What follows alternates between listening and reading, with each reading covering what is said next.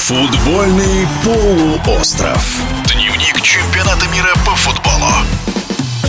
Впервые в полуфинал чемпионата мира по футболу вышла африканская сборная. Марокко победила Португалию 1-0. В концовке первого тайма отличился нападающий Эн Насыри. За все матчи на Мундиале марокканцы пропустили лишь раз, да и то забив в свои ворота в игре с Канадой на групповом этапе. А ведь команда под руководством Валида Риграги играла на предыдущей стадии с Испанией, а в группе выступала вместе с Хорватией и Бельгией. У Марокко непроходимая оборона под предводительством вратаря Ясина Бану. Но не только этим сильные марокканцы, считает спортивный комментатор Александр Шмурнов.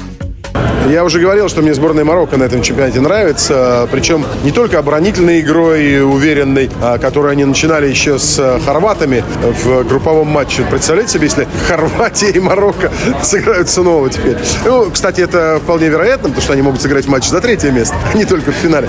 Так вот, итак, Марокко сегодняшний, это, во-первых, Софьян Амрабат, блестящий, сыгравший в очередной раз опорный полузащитник из Фиорентины, по-моему, лучший игрок матча и вообще лучший опорный чемпионата. Это, наверное, чуть больше даже э, реализованных моментов, чем созданных э, на этом турнире. Но это строгая действительно игра в обороне. По ходу э, турнира выбыли два основных центральных защитника, и все равно они не позволили как следует к своей обороне, к своему вратарю подобраться. Это, собственно, Буну, это Зиеш и так далее. И это команда, которая со страстью совершенно справедливо переиграла и Испанию, и Португалию.